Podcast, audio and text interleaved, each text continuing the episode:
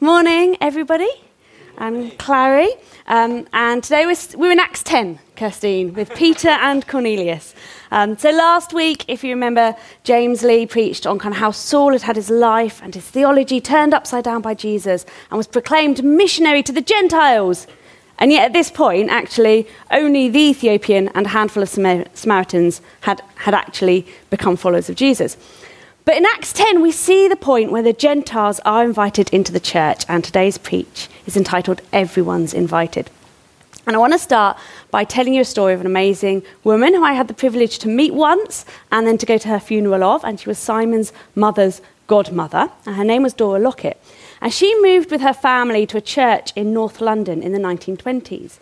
And at that time, families like her, which were quite wealthy and well off, went along to the morning service, and the servants would go along to the evening service. But Dora, as a teenager, and her family went to the evening service. And the vicar at the end of the service came up to them, and I'm sure very politely, just said to them, you know, just, just to let you know that the, the servants come to the evening service. And Dora's father turned back, and I'm sure just as politely said, We're all servants of God. And I love that because Dora was a woman who got it. Her family got it. We're all invited.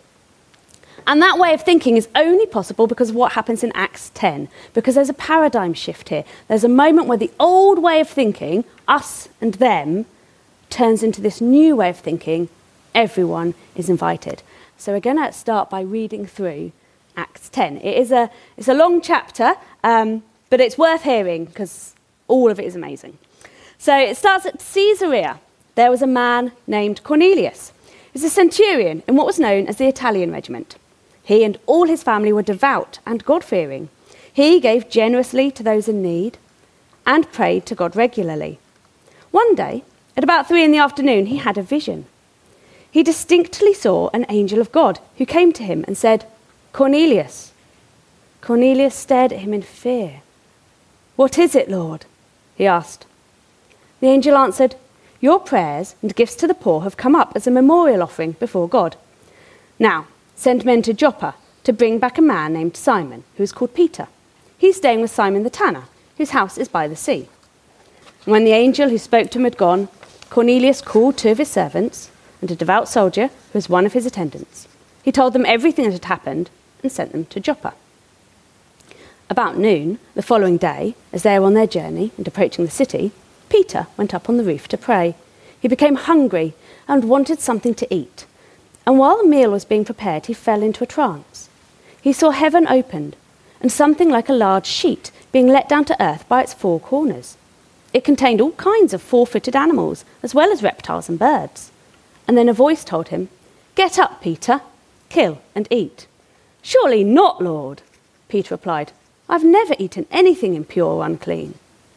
The voice spoke to him a second time Do not call anything impure that God has made clean. This happened three times, and immediately the sheet was taken back to heaven. While Peter was wondering about the meaning of the vision, the men sent by Cornelius found out where Simon's house was and stopped at the gate. They called out, asking if Simon, who was known as Peter, was staying there. While Peter was still thinking about the vision, the Spirit said to him, Simon, three men are looking for you. Get up and go downstairs. Do not hesitate to go with them, for I have sent them. Peter went down and said to the men, I'm the one you're looking for. Why have you come? The men replied, We've come from Cornelius the centurion. He is a righteous and God fearing man who's respected by all the Jewish people. A holy angel told him to ask you to come to his house so that he could hear what you have to say. And then Peter invited the men into the house to be his guests. The next day, Peter started out with them, and some of the believers from Joppa went along. The following day, he arrived in Caesarea.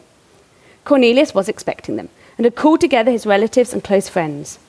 As Peter entered the house, Cornelius met him and fell at his feet in reverence, but Peter made him get up. Stand up, he said. I'm only a man myself.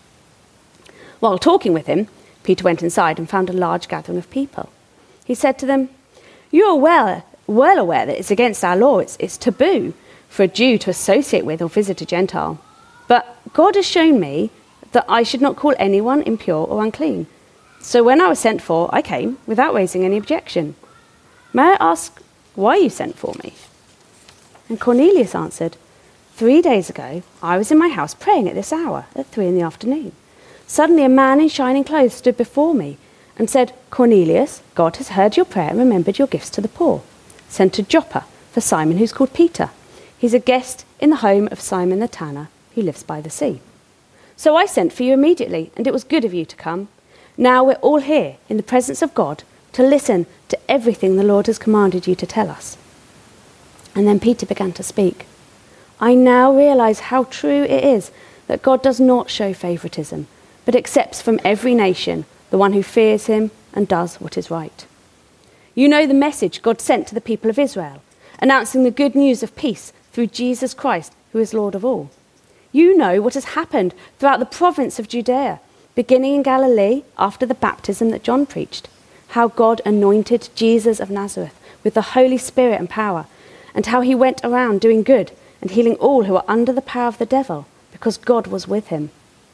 We are witnesses of everything he did in the country of the Jews and in Jerusalem. They killed him by hanging him on a cross, but God raised him from the dead on the third day and caused him to be seen. He was not seen by all the people, but by witnesses whom God had already chosen, by us who ate and drank with him after he rose from the dead. He commanded us to preach to the people and to testify that he is the one whom God appointed as judge of the living and the dead. All the prophets testify about him that everyone who believes in him receives forgiveness of sins through his name. While Peter was still speaking these words, the Holy Spirit came on all who heard the message. The circumcised believers who'd come with Peter were astonished that the gifts of the Holy Spirit had been poured out, even on Gentiles, for they heard them speaking in tongues and praising God.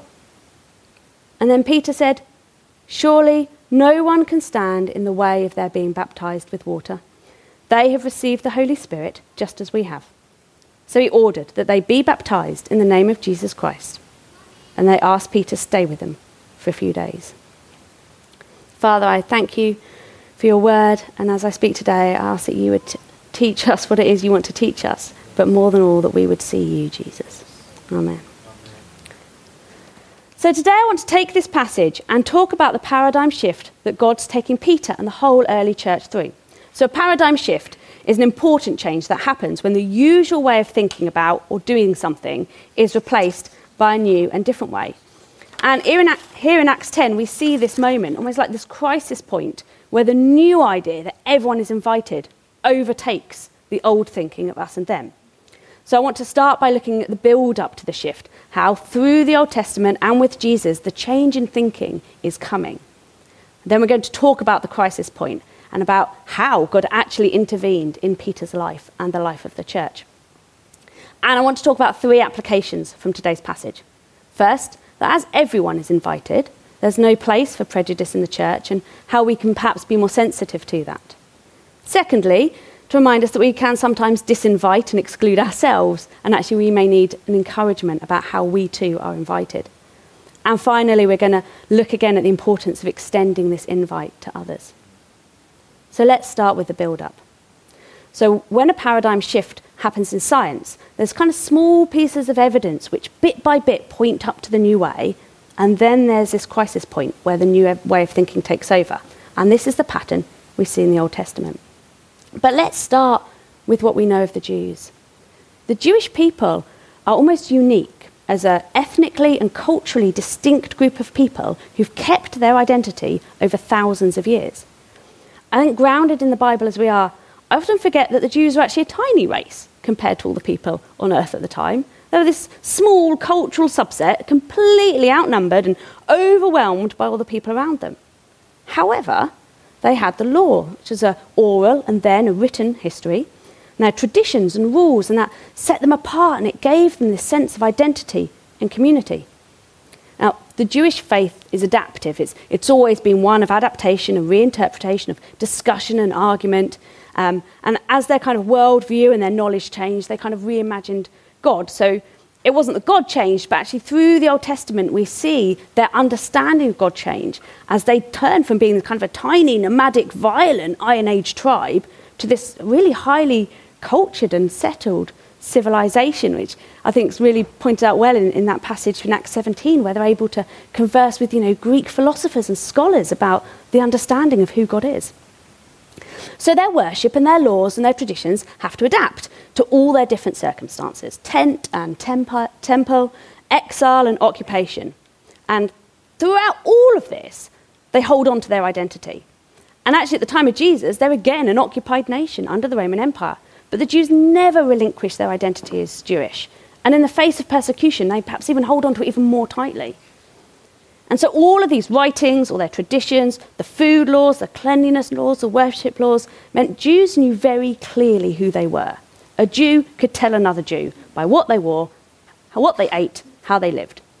And this following of traditional rules, which has kept the Jewish cultural identity together, has also set them apart. And they have effectively split the whole world into two there's us, the Jews, and there is them, the Gentiles, or everybody else. And you know, I think the Jews knew they were better. I mean, they had the law and they had God. So everyone else didn't. Everyone else was the them, the Gentiles. You didn't marry them, you didn't work with them, you didn't eat with them, you didn't enter their home, you didn't invite them to enter yours. And okay, they could join you if they would change their behavior to follow your rules, live your way, eat your food, worship in your temple, and get circumcised. But if they don't do all that, they can't be Jewish. At heart, they're other. And by the time of Jesus, the Gentiles are even referred to as dogs. And we know this because Jesus challenges this idea when he heals the child of a Syrophoenician woman in Mark 7. And I wonder if you've ever had an experience of being the other have you ever had that moment where you have felt excluded, where you've been treated differently because of some characteristic about yourself? Whether you ever felt that pressure to conform or to change, to be included. So, this was kind of the background. But throughout the Old Testament, we do see hints that one day all nations will be blessed. One day all nations will stream to the temple. So, for example, right at the beginning in Genesis, God introduces the idea of his image bearers filling the earth. And he says to Abraham, through you, all peoples will be blessed. We know kings from all nations came to Solomon. And in the Psalms, this idea that all nations will come to praise God, it's a repeated theme. Habakkuk, right at the end of our Old Testament, says, For the earth will be filled with the knowledge of the glory of God. Now, as mentioned, Judaism has this long and great tradition of discussion and argument, and an entire oral tradition which records the brilliant arguments and the opinions and the interpretations. And, and their way of teaching was in dialogue, asking questions, finding answers. And of course, Jesus taught and questioned in this great tradition. But Jesus challenges and questions Jewish thinking like no one has before. And he claims a really unique authority to reinterpret the scriptures. He challenges some of their most deeply held beliefs. Jesus argued that cleanliness comes not from what you eat, but what's in your heart. He healed on the Sabbath. He invites a tax collector to join him. He talks to a Samaritan woman at a well and heals a Roman centurion servant. Time after time, in teaching and in action, Jesus puts loving people above legalism. And he pushes his disciples towards this coming paradigm shift. And often I feel like we're watching them struggle to keep up with it. And in hindsight, it's kind of clear to see that Jesus is pointing to a time of including the Gentiles. So in Matthew 16, Jesus tells Peter he's given him the keys to the kingdom. And some commentators connect this with Jesus' later command when, after his resurrection, he tells his disciples, Take the gospel to Jerusalem, to Judea, to Samaria, and to the ends of the earth. And it's certainly Peter, we see at these key points, unlocking the kingdom of heaven to different groups. In Acts 2, Peter preaches the gospel on the streets of Jerusalem and opens up the kingdom to the Jews, not just those who'd known and followed Jesus whilst alive, but to those who paid for his blood. In Acts 8, we hear how these Jews then flee and the gospel reaches Judea and Samaria. And it's Peter who's summoned to check out the believers in Samaria. And he sees them baptized in the Holy Spirit and confirms that the kingdom of heaven is open to them. And now, here in Acts 10, God's going to bring this paradigm shift to its crisis point. Some commentators say that Acts 10 may be as much as 10 years after Acts 1. You know, the gospel's gone to Jerusalem, it's gone to Judea, even to Samaria, but it, it can't really get further. We've had one Ethiopian's been saved, and Paul's been appointed apostle to the Gentiles, And you know, Peter's doing his best. He's even staying at a tanner's house, which is an unclean trade. But inside Peter and inside the other Jewish Christians, it is still us and them. And then God starts to work. And he shows Peter a vision a huge sheet being let down and filled with all of these unclean animals. And he tells Peter, in direct contradiction to all of those ancient food laws which have been interpreted and applied and discussed for up to thousands of years, to kill and eat. And Peter says, No, Lord. Now, it takes guts and perhaps a degree of naivety to say no to God and call him Lord in the same breath once. But it seems Peter managed it three times. And I, I wonder if later Peter remembered his first no, Lord, when Jesus had met him in his boat and told him, let down a net to catch some fish. And Peter said, but Master, there's no point. And yet when he did, it was filled to overflowing with Jesus' grace and bounty. And I think the repeating three times of the vision is important I guess it's worth saying that in the Bible, repetition is often used as emphasis. I mean, and this story is told twice here in Acts 10 and Acts 11, and we're told the vision happens three times. Um, so there's something about this three times. And we're also told that Peter really wondered and thought about the meaning of vision. And I'm wondering if, in those of times of thinking, he's remembering the other times in his life when he's been asked the same question three times over. Did he, the third time that vision came, hear once more the cock crow. And remember that night where he learnt what it would mean to stand up to everyone around him in order to declare Jesus God. Because everyone around Peter right now feels the same as he does with regards to food laws and Gentiles. Would Peter this time have the courage to tell everyone about the vision, that it came from Jesus, and to face the fear of himself once more being the excluded? And I wonder too, did this vision remind him of the previous time when Jesus offered him food? Talking to Cornelius and his family later, Peter refers to having eaten with Jesus after his resurrection, so maybe it was in his mind. Three times that day by the sea, Jesus asked him, Peter, do you love me? And three times Jesus told him, Feed my sheep. Is Peter now wondering, well, exactly who did Jesus mean by his sheep. Had Jesus really meant the Gentiles too? Because for Peter, this isn't a question of food. It isn't about, would you like to taste a prawn? It isn't even really about keeping the laws. This is about inclusion and identity. Who God is and who God wants in his kingdom. And Peter gets it. This is about all of those people who Peter knew in his heart of hearts, in the depths of his soul, in his Torah studying, synagogue teaching, law following self, that those people were out. And now God is saying, they're in. Peter says, God has shown me I should not call anyone impure or unclean. But a change this big takes more than a vision, and even more than a three times vision. As well as the vision, God also gives him a direct command. Peter, go with the men who are calling you, without hesitation. I'm guessing he knew Peter would have hesitated to go with Gentiles. And it's more than a three times vision and a command.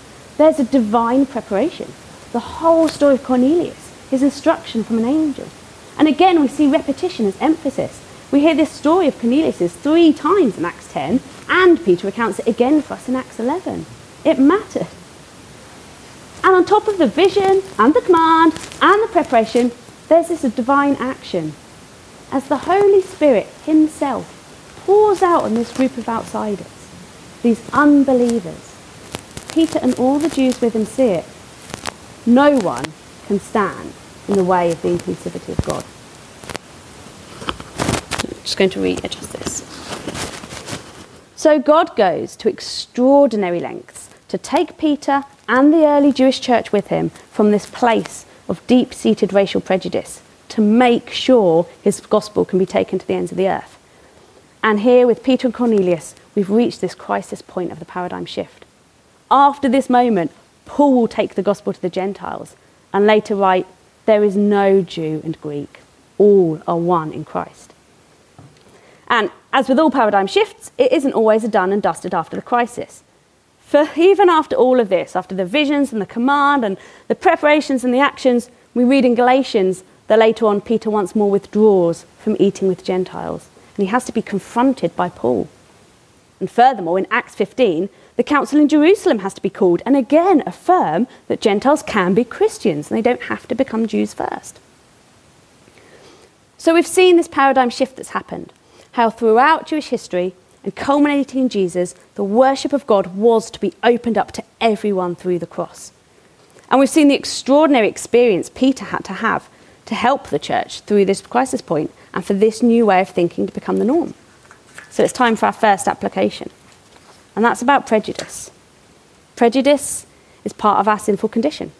And we must be humble and recognize that we, the church, this glorious earthly demonstration of God's many splendid and multicolored wisdom and grace, struggle.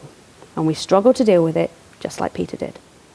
Time after time throughout history, and especially when, like the Jews, the church has felt under threat, the church has said us and them through issues of slave and free, sex and gender, racism and skin colour, through tribalism and caste, social standing and culture, through homophobia, transphobia, and every sort of prejudice and bias. And time after time, God has said, Do not call unclean what I have called clean. His call and his blessing are open to all. But sometimes we get so culture bound so used to our rules and our traditions that we think, mm, that person could never be a Christian. Or perhaps worse and more insidious, not a proper Christian like us. And I think we almost have to be our most careful with that one. You know, we live in a time where there are many local churches in a city, and sometimes we get sucked in. We think, oh, those people, you know, people like that had better go to that church over there. Or, oh, well, we're the proper Christians, we're the ones who are doing it right. And we end up having some black majority churches and white majority churches. We have LGBT churches and straight churches, churches for the middle class and churches where the poor are welcome, liberal churches and fundamental churches, or even, as in Dora's day, you know, services for the wealthy and then services for the servants. And yet, as Paul tells us by his death on the cross, Jesus tore down the wall of hostility which divided us. There is neither Jew nor Gentile. There is neither slave nor free male nor female. We're all one in Christ Jesus. The author, Barbara Brown Taylor, phrased it like this She said, I am not in charge of this house and never will be. I have no say in who is in and who is out. I do not get to make the rules. That's something I found deeply helpful. But it takes courage to say, Yes, Lord, and to be prepared and willing to have our eyes open to the ways in which we are being exclusive um, I don't know if anyone here has read Let's Talk About Race by Ben Lindsay or A Church for the Poor by Martin Charlesworth and Natalie Williams. But one thing that I've learned from books like these and others is that when I'm proud enough to think that I'm not prejudiced, that's when I'm so deep into my own culture, my own straight white middle classness, that I don't even see it. And so I guess my first question to you today is Are you brave enough to ask God if there is any prejudice inside yourself? Or whether perhaps you sometimes do or say things which make it harder for others to belong. Secondly, I think it's also worth us realizing that we can, often in a much more subtle way, apply the exclusion to our own selves. Right, we know everyone is invited, and yet when we sit in church, we can look around and think, oh, well, I'm, I'm not like them, though. I don't really belong. I don't think I've been in a church yet where people don't perceive there to be an inner clique. And perhaps I've even been in some churches where there was an inner clique. Um, so, yeah, cliques, those small friendship groups that leave people out. And there's an old joke it's only a clique if you're not in it. But cliques aside, this feeling of not belonging is something which I think we all experience from time to time. And sometimes we need God to help us through this paradigm shift for ourselves. You know, if everyone is invited, I am too. And the same God who is in everyone else here, He is the same Holy Spirit who is in me. And even if I don't look the same or talk the same, I don't like the same films or the same sports or I don't live on the same estate, I can know that I too am invited and I belong. Everyone's invited. And so, my second question is if that's you, what are the things that you do or say to yourself to remind yourself that you're invited and that you belong? What are the really helpful things that you found give you that sense of belonging and being part of the community? So if I'm invited, and if everyone's invited, and we're all welcome, and we don't get to choose who's in and who's out, then actually, do we still need to do any inviting? And, and I've mentioned this here because for me, after having my mind blown about all the people that God would call in when I would call out, the easy way out is that I just assume, well, everyone's in, and therefore I don't need to preach Jesus anymore. And, and there's a temptation to try and use scripture to support me on this one. I mean, Peter even says right here, Acts 10, verse 36, God accepts from every nation the one who fears him and does what is right. And that would be a wonderful get out clause, wouldn't it? If God could just accept everyone as long as they behave well, and then we don't actually need to tell them about Jesus at all. And if I'm really honest with you, I would much rather look at my parents and my siblings, my friends and my colleagues, and think, well, you know, they're, they're living true to themselves, and, and will not God just be generous and, and merciful to them when it comes to it on the day? And I do it because it's easier, because I'm scared, because I don't know if my relationship with them is strong enough to bear the weight and the pressure of me talking about Jesus with them. But Acts 10 doesn't let me do that. Firstly, as we've seen, it's not about the laws. You could have obeyed every food law and still been a Gentile and unreachable before God break through. Peter's vision does not teach us well, some laws can be reinterpreted, but some must be obeyed, and knowing which is which and obeying the right ones will make you a Christian. No. As we saw before, Peter's vision was to teach him that God does not show favoritism. And secondly, with the example of Cornelius. Cornelius here is a God-fearer. He acts right, he gives right, he even hears directly from and obeys the angel of the Lord. But if acting right had been enough, Cornelius wouldn't have needed the synagogue. And if the synagogue had been enough, he wouldn't have needed the angel of the Lord. And if even the angel of the Lord had been enough to save Cornelius, he wouldn't have needed to call for Peter. But he did. Cornelius still needed to hear the gospel of Jesus. And how could he hear if Jesus hadn't been preached? Cornelius needed to know that this Jesus, who lived and died on a cross and was raised to life, is Lord of all. And through him comes forgiveness. And Cornelius too needed to repent to believe, to be baptized in water and in the Holy Spirit. And it's the Holy Spirit who will give us the power and the courage, who will open up the paths to invite other people. And so, my prayer is that we'll all have faith where I struggle. We'll have courage to invite our friends to Alpha or to the service next week or to the City Kids Club party. We'll have courage to mention the name of Jesus where we can that we'll have strong relationships which are unimpeded by prejudice and selfishness, where we love freely and we can talk honestly. And I think we can also take comfort from the fact that even though it's Peter who we see unlocking the kingdom of heaven to unbelievers everywhere, actually it's James who leads the church in Jerusalem, it's Philip who preaches to the Otheum, and it's Paul who's called to be the apostle to the Gentiles, and following them are hundreds and thousands and Millions of people who, throughout Acts and all of church history, have been called to different people groups. For some of us, it is our nearest and dearest who we most effectively evangelize to. For some of us, it's people experiencing homelessness, or the friends at the school gate, or our colleagues, or a people group from a particular nation. It isn't the responsibility of any one person, not even Peter, to reach everybody. And as we follow the Holy Spirit's prompting, our own hearts, and the circumstances of our lives, we will meet the people who, like Cornelius, say to us, We're here to listen to everything the Lord has commanded you to tell us. Though in my experience, never in those words. So, my final question is Who is it that you have on your heart to invite into the kingdom of God? And take strength that God is already there before you. He has prepared the way, He will see His kingdom through to the finish. One day we know we will stand in heaven with people from every tribe and tongue and nation worshipping God. And amongst that crowd, there are going to be people who've had a little bit of that invite from you. So today I've talked about that paradigm shift that God took the early church through. How inviting everyone was God's plan from the beginning. How Jesus' reimagining of the Jewish faith really started that ball, ball rolling. And how God's intervention with Peter and Cornelius took that early church through that crisis point and began this new normal where everyone is invited. and I've applied that to us today, noticing that we too struggle with sins of prejudice and exclusivity, and yet God does and will open our eyes in order to make sure that everyone is invited. We've also seen how we can feel excluded ourselves and, and can be encouraged that we too are invited and welcomed into the family. And we've also heard that even if in theory everyone is invited, in practice we still need to do some inviting, and that God by Spirit is there with us and helping us to do this. So, as we return to sung worship and to communion, I want to leave you with three questions. And you might want to think them through before God as we're worshipping now, um, or perhaps there's something for you to take away and think through this week, or maybe talk about in your small groups. But firstly, that question of are you willing to ask God if you have any prejudices?